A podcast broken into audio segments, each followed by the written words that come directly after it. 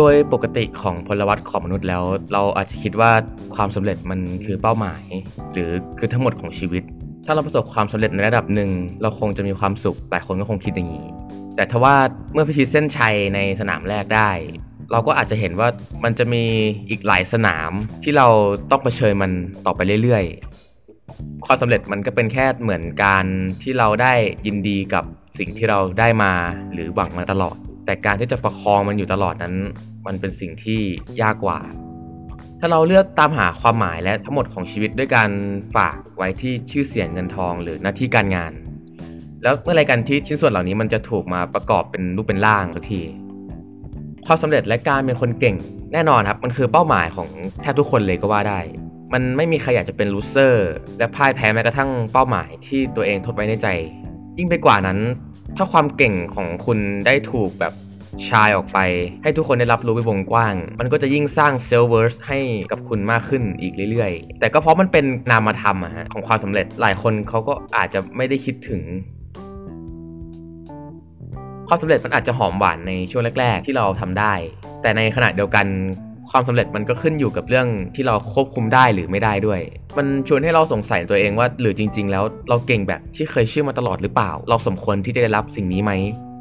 ผมอยากจะยกกรณีศึกษาจากรุ่นพี่คนหนึ่งที่ผมเพิ่งไปคุยมาไม่นานนะฮะ ก็เป็นจุดเริ่มต้นของพอดแคสต์ EP นี้ด้วย ก็รุ่นพี่คนนี้เขาเริ่ม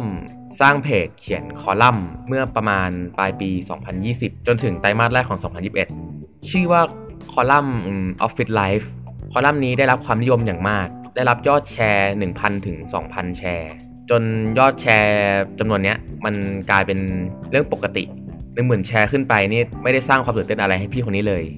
ทำให้เขารู้สึกว่าเออเขาเก่ง เขาแกร่งพอเขาประสบความสำเร็จ แต่มีขึ้นมันก็ต้องมีลงอะฮะความสำเร็จมันไม่ได้อยู่กับเรา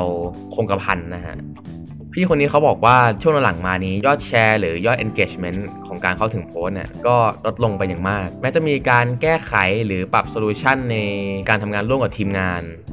แต่ก็ไม่เห็นว่าจะมีท่าทีที่จะกลับไปแตะใกล้เคียงกับยอดที่เคยทำมาไว้ตอนแรกได้เลย จนถึงตอนนี้1,000 แชร์เนี่ยก็ถือว่าเป็นสิ่งที่ยอดเยี่ยมมากแล้วสำหรับเขา หรือแม้กระทั่งแบบว่าไปถึง 500 แชร์เนี่ยก็ถือว่าเป็นความสำเร็จเล็กๆ ในช่วงเวลาหนึ่งด้วย ก็พี่เขาบอกว่าช่วงเวลาเหล่านี้ ช่วงเวลาแห่งการรับรู้คุ้มค่าเหล่านี้มันทำให้เขาเนี่ยได้กลับมาตั้งคำถามกับตัวเองบ่อยๆว่า เรามีอะไรบกพร่องหรือเปล่า หรือเราเลือกหัวข้อที่จะเขียนไม่ดี หรือไม่เข้ากับเทรนด์ที่เกิดขึ้นในโลกปัจจุบัน หรือเป็นเพราะบรรยากาศสังคมที่ไม่เหมาะกับการอ่านบทความเหล่านี้ หรือจะเป็นพฤติกรรมในการเสพสื่อที่เปลี่ยนแปลงไปอัลกอริทึม Facebook หรือเปล่า คือเขาพยายามเท่าไหร่เขาก็ไม่เห็นคำตอบที่แน่ชัด มันก็เป็นตัวอย่างที่เห็นชัดเจนนะครับว่า ในวันที่ความสำเร็จเนี่ยไม่ใช่สิ่งที่คงทนและอยู่กับเราไปตลอด วันหนึ่งมันจะกลับมาเล่นงานเรา และทำให้ชีวิตเรายุ่งยากขึ้นอีกครั้ง ทั้งส่วนของความสัมพันธ์ส่วนตัวกับคนรอบข้าง รวมถึงการมี self perception กับตัวเองด้วย และผมก็เพิ่งไปอ่านบทความจาก Harvard Business มา เป็นของคุณแมรี่ลาเมียนะฮะเขาเป็นนักจิตวิทยาคลินิก เขาเป็นคนเขียนหนังสือที่ชื่อว่า uh, What Motivate Getting Things Done คือเขาอธิบายไว้ในบทความว่า คนที่เคยประสบความสำเร็จมาก่อนเนี่ยมักจะรู้สึกว่าตัวเองกำลัง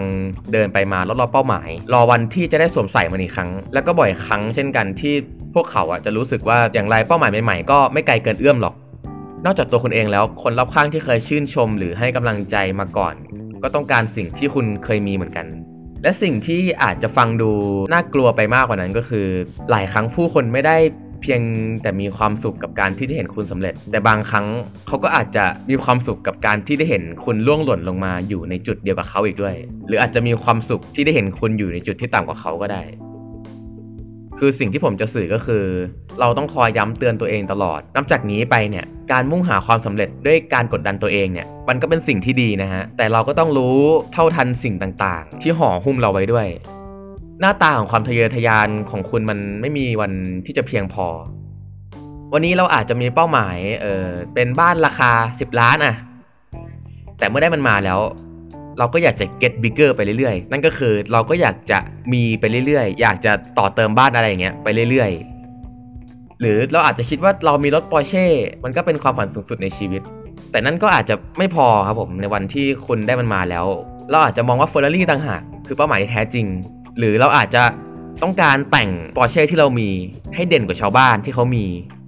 หรือจะไปจูนเครื่องหรืออะไรก็ตาม ให้มันแรงกว่าที่ชาวบ้านเขามี แต่นั่นก็ยังเป็นความ get bigger ที่เราอยากจะได้มันไปเรื่อยๆ อยู่ดี สมองเราก็จะเปลี่ยนแปลงเกณฑ์มาตรฐานความสำเร็จนั้นไปเรื่อยๆ ผมเคยไปฟังโค้ชหนุ่มพูดไว้ในคลิปหนึ่งประมาณว่า มนุษย์เราเนี่ยมีความสามารถพิเศษอย่างหนึ่งก็คือ เราจะสามารถขยับคุณภาพชีวิต ตามเงินเดือนที่เราได้มากขึ้นเสมอ มันหมายความว่า ตอนนี้เราอาจจะยังไม่มีรายได้ เราอาจจะต้องการเงินแค่ 500 เพื่อไปกินข้าว แล้วก็เก็บเอาไว้สัก 300 หรือ 400 แต่พอเราทำงานได้เงิน 9,000 เราก็จะมีความอยากได้นู่นอยากได้นี่ อยากจะผ่อนของ อยากจะได้โทรศัพท์ใหม่ เราก็อาจจะคิดว่าเงิน 9,000 มันไม่พอ จนกระทั่งเราขยับไปถึง 20,000 30,000 50,000แสนหนึ่งหรือล้านหนึ่ง เราก็จะขยับไลฟ์สไตล์ของตัวเองขึ้นไปเรื่อยๆ มันคือการ get bigger ไปเรื่อยๆ และเมื่อถึงจุดจุดหนึ่งที่เราเริ่มเหนื่อยกับการที่จะต้องเอาชนะกับความ suffer นี้ คุณแมรี่ลาเมียเขาก็แนะนำว่าลองใจเย็นดูก่อน นั่งพักสักครู่หนึ่งทบทวนตัวเองหน่อย คุยกับตัวเองบ้าง เรียนรู้ที่จะได้รับรู้ความไม่สบายใจเกี่ยวกับความสำเร็จของตัวเอง